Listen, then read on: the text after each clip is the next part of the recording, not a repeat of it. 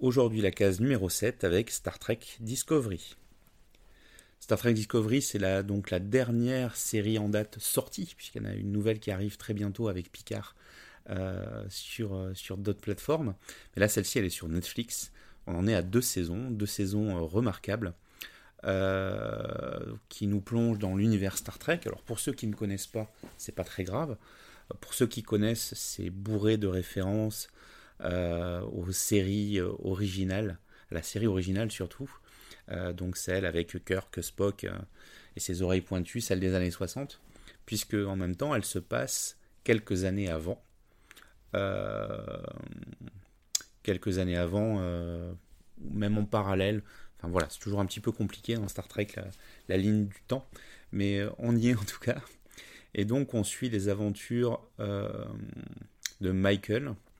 Michael qui est donc une jeune femme qui a été adoptée par des Vulcains, élevée par des Vulcains, en l'occurrence par les parents de Spock, que vous connaissez probablement, qui est donc le, Vulcain avec les oreilles pointues qu'on connaît très bien euh, de la série Star Trek originale euh, jouée par euh, Leonard Nimoy.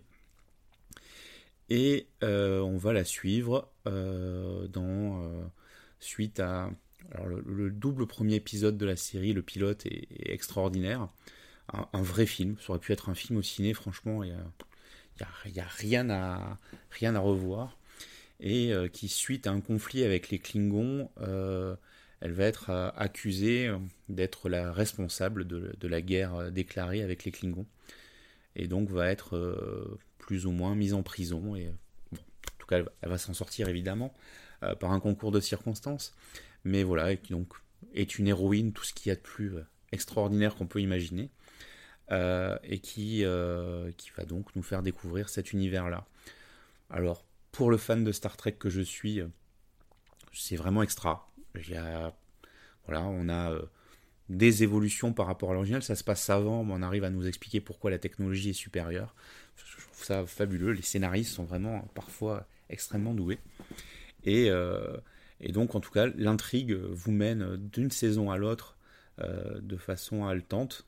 On suit ça alors semaine après semaine, puisque moi je l'ai suivi en, en H 24 mais là, vous l'avez en intégralité disponible pour les deux saisons. Et donc, bah, c'est un bon moyen de rentrer dans l'univers Star Trek si vous ne connaissez pas. Et de plus, toutes les séries Star Trek faites avant sont aussi disponibles sur Netflix. Donc si vous n'avez pas votre dose, ou si vous voulez retrouver justement les références, tout est disponible en permanence sur Netflix. Voilà, ce sera tout pour aujourd'hui. Je vous donne rendez-vous demain pour une nouvelle case et un nouveau contenu SVOD.